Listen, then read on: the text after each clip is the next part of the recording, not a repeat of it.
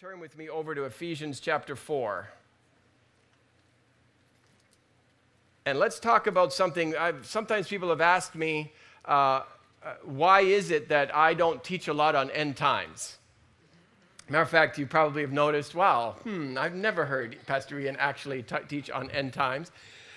I think that there's a, there's a bit of an issue that's gone on in our world. I don't think, and, and, and I'll maybe summarize it for you, I don't think there's anything wrong with an end time teaching. Uh, I just feel like uh, uh, you have to be in the right place as a Christian in order to talk about end times. My observation, kind of having lived through the 88 reasons why Jesus is coming back in 88, uh, then the 89 reasons why he didn't come back in 88. And then we had June the 13th, I think, was another day, some year was supposed to happen. And then, of course, it was the year 2000. Then people were wondering if the Mayans had it right and it was actually 2012. And we've gone on and on and on and on with this, uh, this concept, I think, as we drew close to the millennial exchange from the 1900s or the thousands to the 2000s uh, that there was this groundswell of information that we were going also, we were approaching the end of days. Now, I don't think that we're not approaching the end of days. I think somebody's going to be approaching the end of days, and we're certainly, I'm approaching mine. And so there's a reality that each one of us need to contend with. I just was kind of concerned that the, my observation of what happened as we did all of those things in the hearts of people that really weren't ready to understand that tomorrow could be our last day. And what I saw happen is it really created a lot of fear in people. Matter of fact, I think it cost us an entire generation of people uh, who are, uh, were really concerned and became very fearful and very uh, self focused because of the fact that, you know, we can, we're going to be out of here tomorrow or Jesus is coming back and I can you know, we can run up our credit cards. Don't worry, we don't have to pay. You know, it's oh, okay. There was all pro- kinds of problems like that that were created by an end time reality that was uh, not, we weren't ready for uh, really to talk about it. And so, what I'd like to do today is I'd like to tell you uh, a little bit of why I don't. I have a, I, I, I have a secret. And uh, because I have a secret, I know that when other people talk about the fact that we're like ready any moment now, I kind of know that we're not. And so even though I hear people say it could be tomorrow, could be tomorrow, could be tomorrow, could be tomorrow, then in my heart I say, yeah, but it's not going to be tomorrow. Because there is something in the scripture that is very specific. Matter of fact, the marker of the scripture that says, is tomorrow going to be the end time? Is it going to be Jesus' return tomorrow?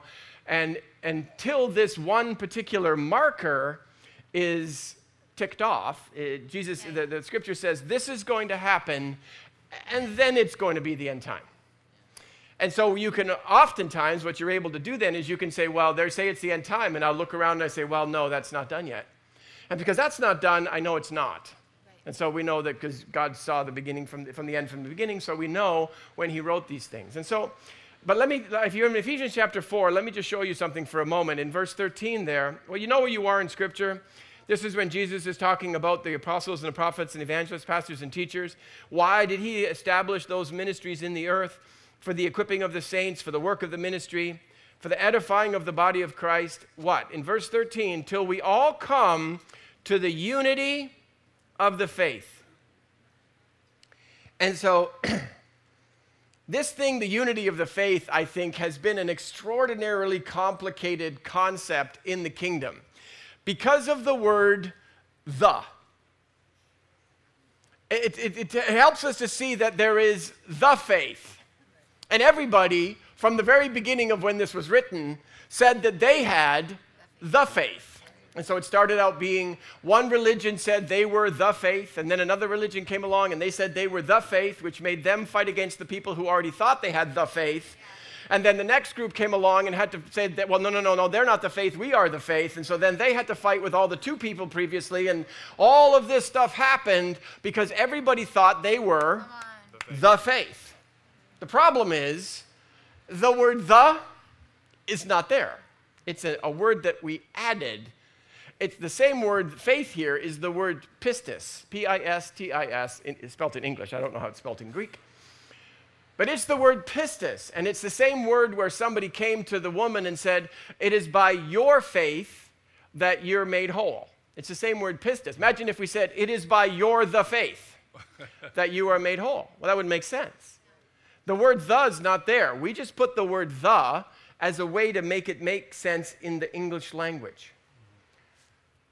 Which means what it really says is until we come into the unity of faith.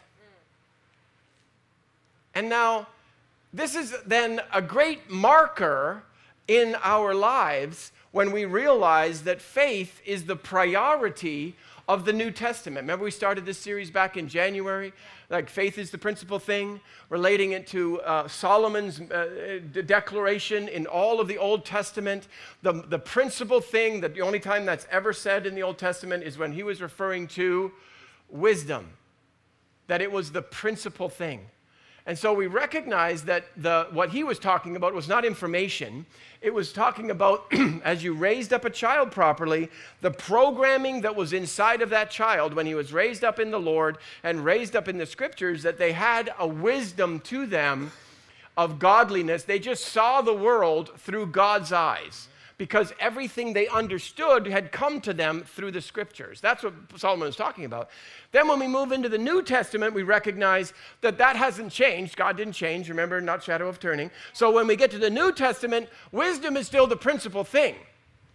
We just don't call it wisdom anymore, we call it faith. Because what faith is, isn't a religion. It's not where you go to church. It's not a doctrine, particularly. It includes doctrines, but the word doesn't just mean the, the, the, the, particular church denomination or belief system that you have related to your church activity. It doesn't just it doesn't mean that because it means everything you believe. You know, I, I have some people put their left pant leg in before they put their right pant leg in when they put their pants on. That's because they believe it differently than I do if I do it the other way around. Some people believe all kinds of things. I believe in, uh, well, I don't believe in using indicators all the time. I, I often run out of blinker fluid in my car, and so if you're driving behind me, understand, not my fault. And some people believe, ben, uh, uh Pastor Ben and I were talking a lot about that when he was here, because he's a you know, avid blinker user in every situation. In a parking lot, he'll use his blinker. To, to, to, so it's okay that he's like that. He believes in I don't believe in that as much, as you can probably tell if you've ever driven behind me. But the, what I believe about blinkers is my faith uh, about blinkers. And so, what Jesus is saying here, uh, the scripture is saying here, is that uh, when we come into the, into the reality of the New Testament, that faith, the ability for the Word of God to get planted on the inside of a human being, is the principal thing. And he says in Ephesians, that when we, that our pursuit, everything we're doing, all the fivefold ministry, which every single one of you has one of those gifts in your life, the reason that that gift is in your life is for the uh, edifying of the body of Christ, for the work of the ministry, for the, for the maturing of the saints. That's all been going for the reason of that, which is an awesome thing. The reason of that is so that we come into the unity of faith. And it kind of doesn't even sound right. The New Testament, God's interaction with humankind, isn't because he's trying to create a religion. You have to, and even though we're religious people, and so that's so hard, I, when I say that, I go, they go, yeah, God's not about, but what is he about? You see, God's purpose in the earth when he was here was to teach us how to get to the end, which is the unity of the faith. Uh, excuse me, the unity of faith where belief systems, you are given back the power to choose what you believe. See, we all say that we have the power of choice. You don't. That power was taken from you when you decided to believe something. That's your choice. If I believe the world is a world of shortage, every thought that I have about money after that is I'm not choosing to think it. I've already decided that I'm never going to be, I'm always going to be poor, let's say, or the world is against me, or, uh, you know, I'll never succeed, or I'll never be good enough. Once you decide that, your choice is over now. Now, all you're going to do when you look at the world, you're only going to see that the world is against you. You're only going to see that the world is full of lack. You're only going to see that you're a failure. What God gave us, the reason that Jesus came here, was He wanted to give us back the ability. Can I take another look? at that belief system. You see, most of us decided, see, science tells us, that the, the, the, decision about what you believe you made when you were between the ages of four and 10. I don't know if you've hung around a lot of four to 10 year olds lately. This is not the time I would say this is when they should make life limiting choices. I don't think they should be determining the course of the rest of their life when they're four. That's what most of us did. I mean, God said, well, it's perfect because we're going to train up a child in the way that he will go, and he's going to listen to his parents in this time. When he gets to be 11, mm, not so much.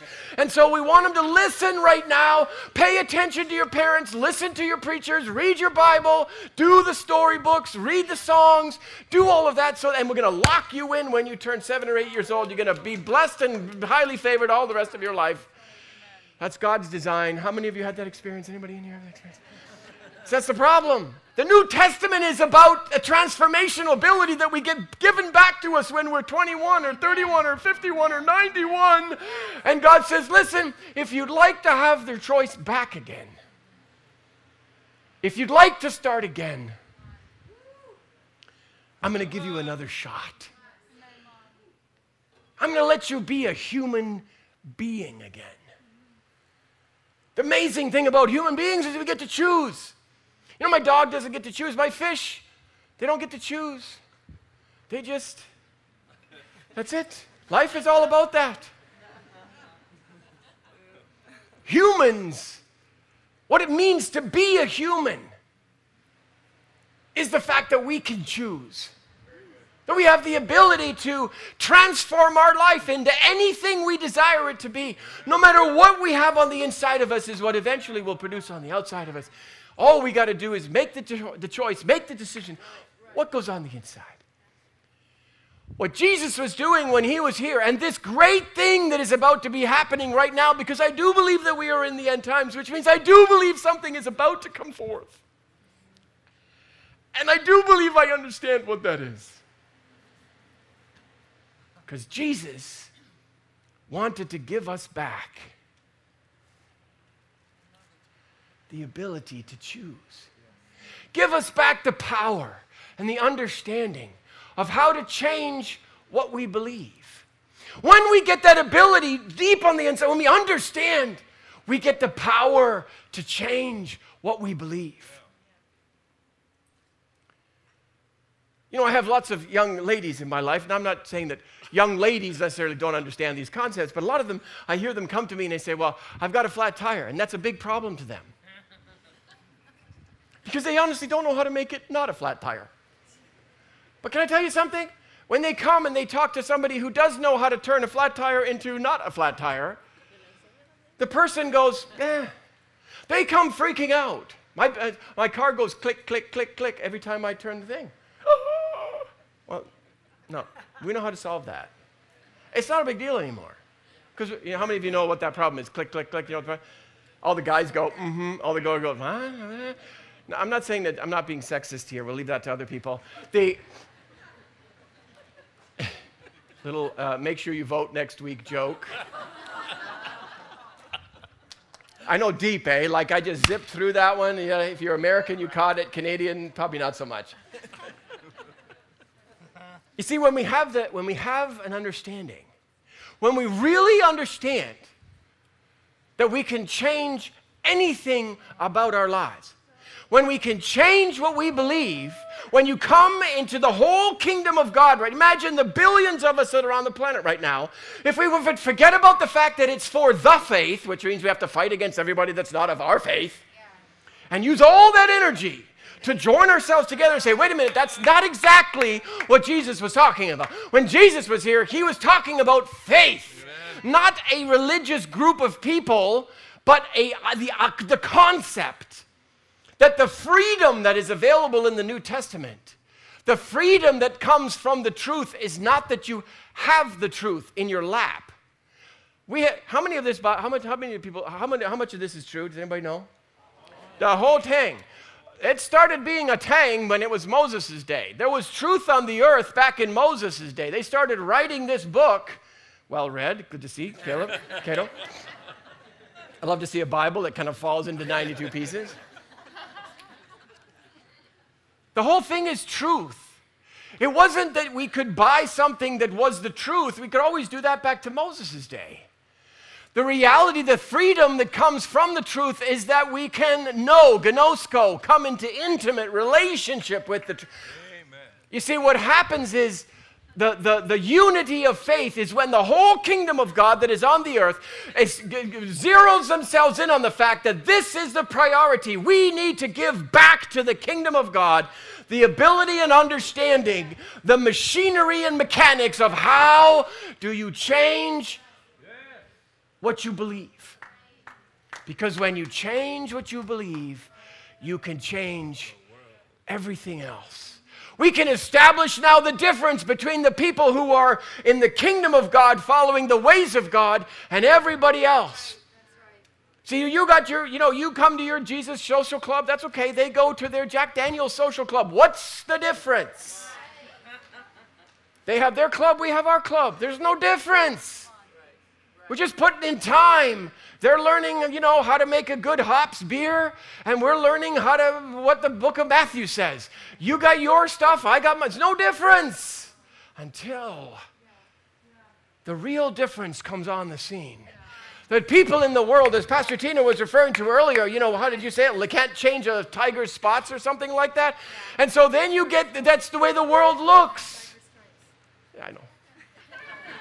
I was, I was, I was kind of joining into your joke there. Glad you caught it. You can't change. The world knows that. Go into the penal system. The penal system will tell you nobody changes.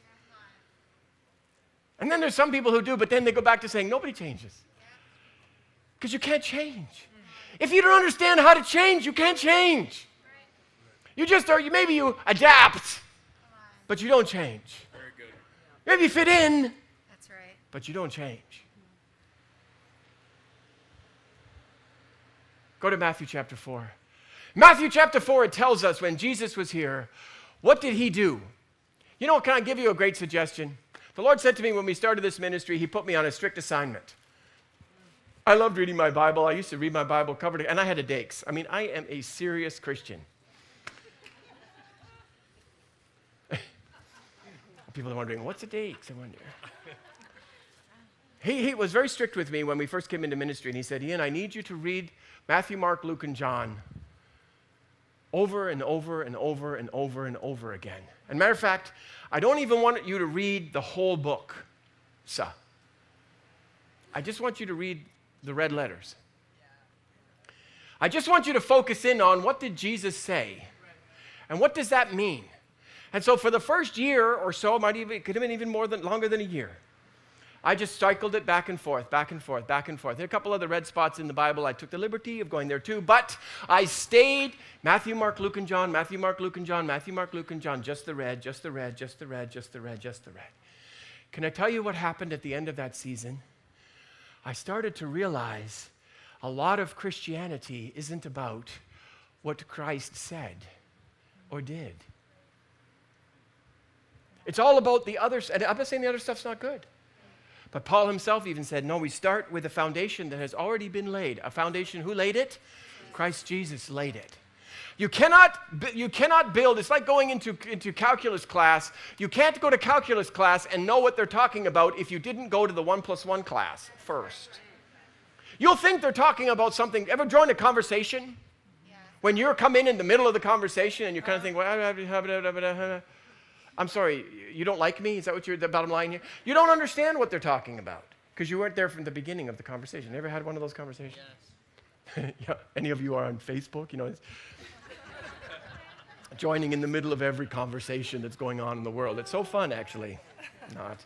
So now we're looking in Jesus' life we're at the very, very beginning. I'm going to read something to you, and I want you to imagine what you think about what I'm about to read to you.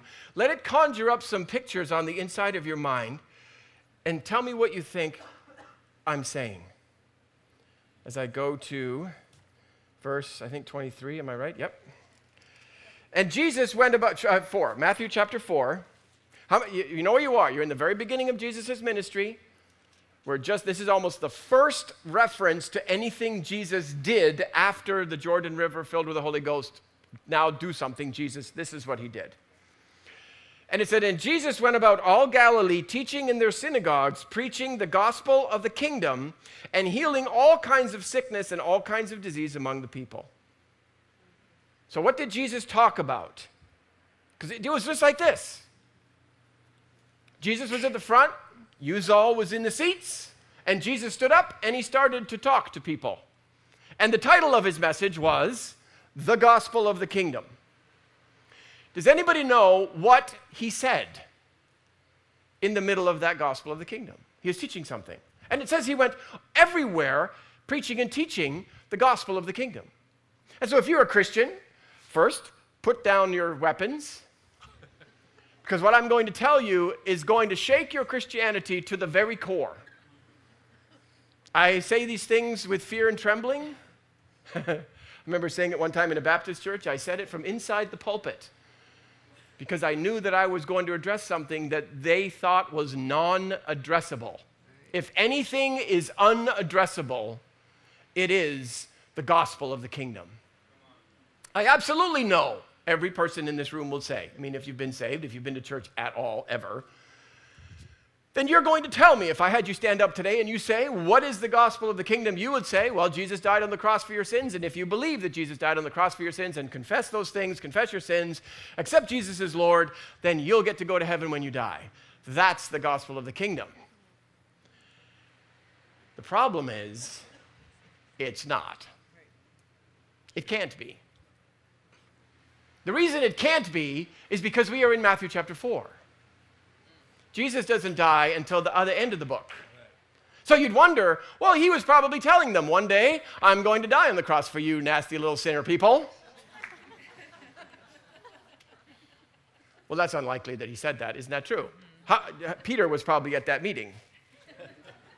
Peter was very surprised, wasn't he? Very surprised that Jesus was going to die on the cross.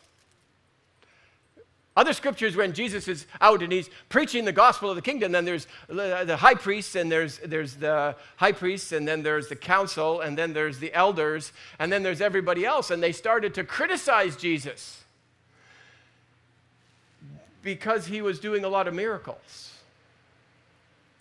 not because he was telling them, see these Jewish people over here, that one, that one, that one, that one, that one, and that one are going to take me off in chains and they're going to hang me on a, on a cross and they're going to kill me. Because if he'd have said that, I think they'd had issue with that. See, the problem is do you have that clip ready for me out back there, Caleb? Strange but mystic silence. Are we ready? Here we are. Turn the lights down. Let me, let me watch. You'll, you'll recognize the movie.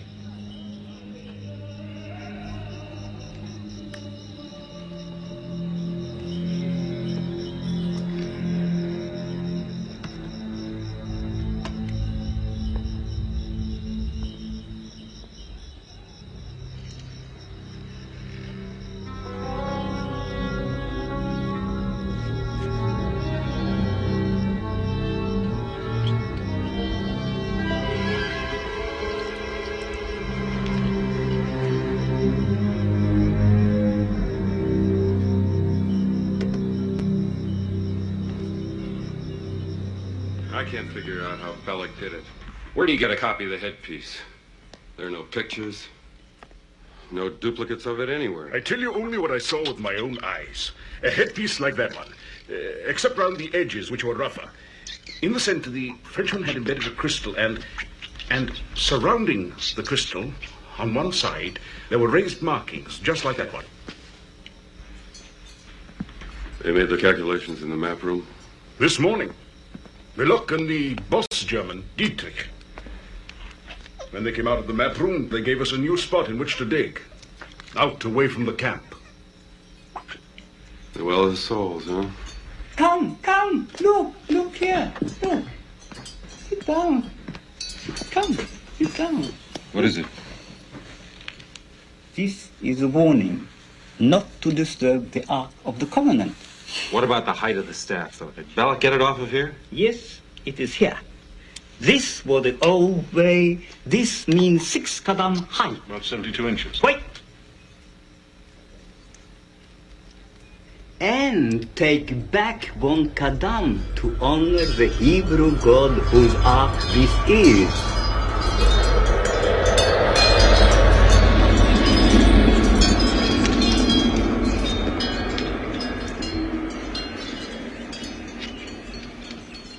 Said their headpiece only had markings on one side. You absolutely sure? Belloq's staff is too long. They're digging in the wrong place. I am the monarch of the sea. I am the ruler of the. Ku-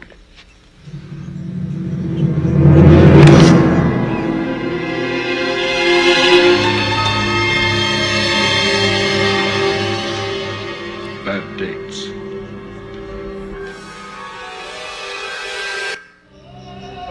Shut it, guys. Okay, let me have the lights back on for me. This is how I felt 15 years ago when I realized that the gospel of the kingdom, the thing that Jesus came here to teach, because he had two parts of his life his teaching ministry and then his sacrificial ministry, which was on the cross. He took three years with us as human beings. And it says in this scripture that he went about everywhere he went, preaching and teaching the gospel of the kingdom. Turn with me over to Matthew chapter 24, and I'll close with this. Because you are going to come, and you're going to come back next week to understand what the gospel of the kingdom is. Because what this is going to do now, this is going to transform your relationship with the New Testament. It is the difficulty that I have in my life right now that when I read the Bible, I sit down and I would like to read for a few hours, but uh, literally, every time I sit down to read the scriptures, my brain is so on fire with the things that I'm reading in the scriptures, knowing that everything in the scriptures in the New Testament means something different than we thought it means. And it has transformed, as many of you know, coming here to Victory, as they're talking about it, there's something very special about this church. And it's not because Ian here, it's not because Tina's here, although we're awesome, as most of you know. If not, ask your neighbor. There's the reason that this place is special is because our focus has moved to the gospel of the kingdom. You see, everything is accessible through God because you can believe it. Even your salvation, that if you believe that Jesus died on the cross, as Romans chapter 10, 9, and 10 says, that if you believe in your heart and you confess with your mouth, then you will be saved. The problem is, most people don't understand. We have not majored in the kingdom on how do we change what we believe. And so when we preach to a thousand people, there's six people that were able to push themselves through the membrane into the place where they can believe, and they're gloriously saved, and they're probably still in church today. The problem is, is that we didn't start with one plus one. The problem is, is that we really don't have a doctrine in the New Testament of Christian, in our modern day of Christianity. We don't even have a doctrine about how do you change what you believe. We don't even have a teaching on it. There isn't anybody who can tell you other than, hey, go to church, read your Bible, fellowship with believers of like passion, pray, see if it works. We don't really understand how it works. But we're coming into a new day. Can I tell you? We're coming into a season let me, let me show you in this scripture, because this is going to ready to have your minds completely blown. You all ready for that? Okay, not so enthusiastic, but hey, I'm thinking it's awesome. Okay, Matthew chapter 24, Jesus is doing his end time teaching. He's talking about, you know, wars, rumors of wars, remember all that stuff? And it says when there's wars and rumors of wars, it's not yet. So we say, well, there's all kinds of wars and rumors of wars, therefore it must be the end. Nah, no, actually, it says it must not be the end. How do you know it's the end? Listen to this. In verse 14 and verse chapter 24, it says, And this gospel of the kingdom, which one? The gospel of the kingdom shall be preached in all the world as a witness to all nations, and then the end will come. Why am I not normally teaching on the end times? Because I know what the gospel of the kingdom is, and I know it isn't being preached. It's not even trying to be preached. But I'm telling you something when it starts being preached, pack your bags. So today, go home and pack your bags. Because I believe, listen to some of the prophecies. How many of you are prophecy listener to Urs? How many of you have heard that this coming revival is going to be the, the, the, so big that it is the summation of all the other revivals coming up into one big revival? How many of you heard that? How many that bear, bears witness with you, even in your own spirit right now? You know that we are like that, that roller coaster car as it's going up the top, and some of us are tipped over and some of us are back. Can you feel that? The way that we have access to all the revelations that have gone before us in all of the revivals that have come up until this place the way we access those and bring them forward is by being able to believe and become established in the revelations that produced the revival. And so there's a revelation that happened in the, in the, Catholic Church that dealt with structure and hierarchy. Those are very important things. And then there was the Protestant revelations of grace, and then there was prayer, and then there was uh, worship, and then there was healing, and then there was the Holy Spirit, and then there was all of these things that were going on as revivals were being produced all over the world. This coming revival is going to be the revival of faith where we, each one of us, can go and grab what the Catholics had and bring it into our lives. Grab the Baptists and bring it into the Presbyterians and the Pentecostals and the chandelier swingers and all of those revelations because we know how to go and grab the meat we're not going there to grab the religion or the, the, the, the, the, the, the, traditions of those things. We're going to be able to grab them and pull them into our lives. As we grab what these guys had and grab what these guys had, when Pastor Tina first started the ministry, the Lord showed her like a mother hen as he, she was brooding all of her chicks together under her wing.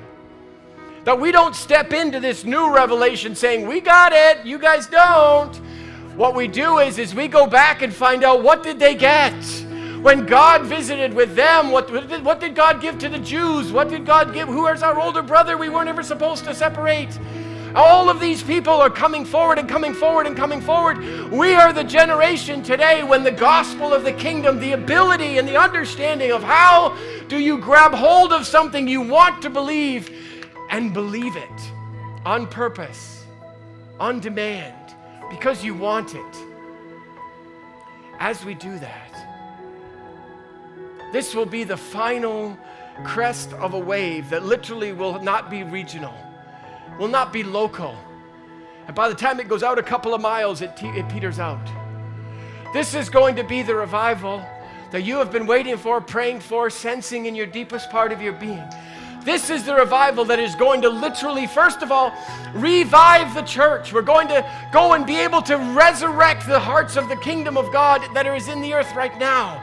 Empower them with the ability that they need in order to step into the call of God in their life, step into their destiny, step beyond the religious boundaries of their traditions, and step into the reality of what they have been, what has been given to them once they get that peace, they step forward, they look over there, and they go, oh, There's something over there I'd like, and there's something over there I'd like, and there's something over there I'd like. And what you're going to see explosively on the planet is a revival, is a revival of the gospel of the kingdom, the message that when Jesus came, he taught everywhere he went and transformed the known world in a generation. You don't need to know that our world is so much easier to accomplish that than Jesus' world was. Jesus laid this foundation so that we would come back after 2,000 years of revelation after revelation after revelation, but it's revelation come, revelation lost. Revelation come, revelation lost. Revelation come, revelation lost. This is going to be this season, in the greatest, the most glorious season in all of Christendom, where all of those revelations are going to be possessed in the hearts of every single Christian that would choose to have it. That you can do that you can do the kingdom, you can do Christianity like you're sitting in a restaurant with a menu in front of your place, your face, and going, I'll have that one, and that one, and that one, and that one. Put your hand over your heart and say, Holy Spirit, this is a lot. But I know this is my season. I have been selected to be in the kingdom at this very moment. As the gospel of the kingdom is being released by the Holy Ghost, you saw, you saw even Pastor, can I just say, I did not even tell Pastor Tina that I was going to preach on the gospel of the kingdom today. She taught the gospel of the kingdom, just picking it up from the Lord. This is the season that we are in. We're not trying to make this happen, it's just what God is doing in the earth right now. So say, Jesus, I'm in. I'm not going to miss my destiny. I'm getting every drop. In Jesus' name.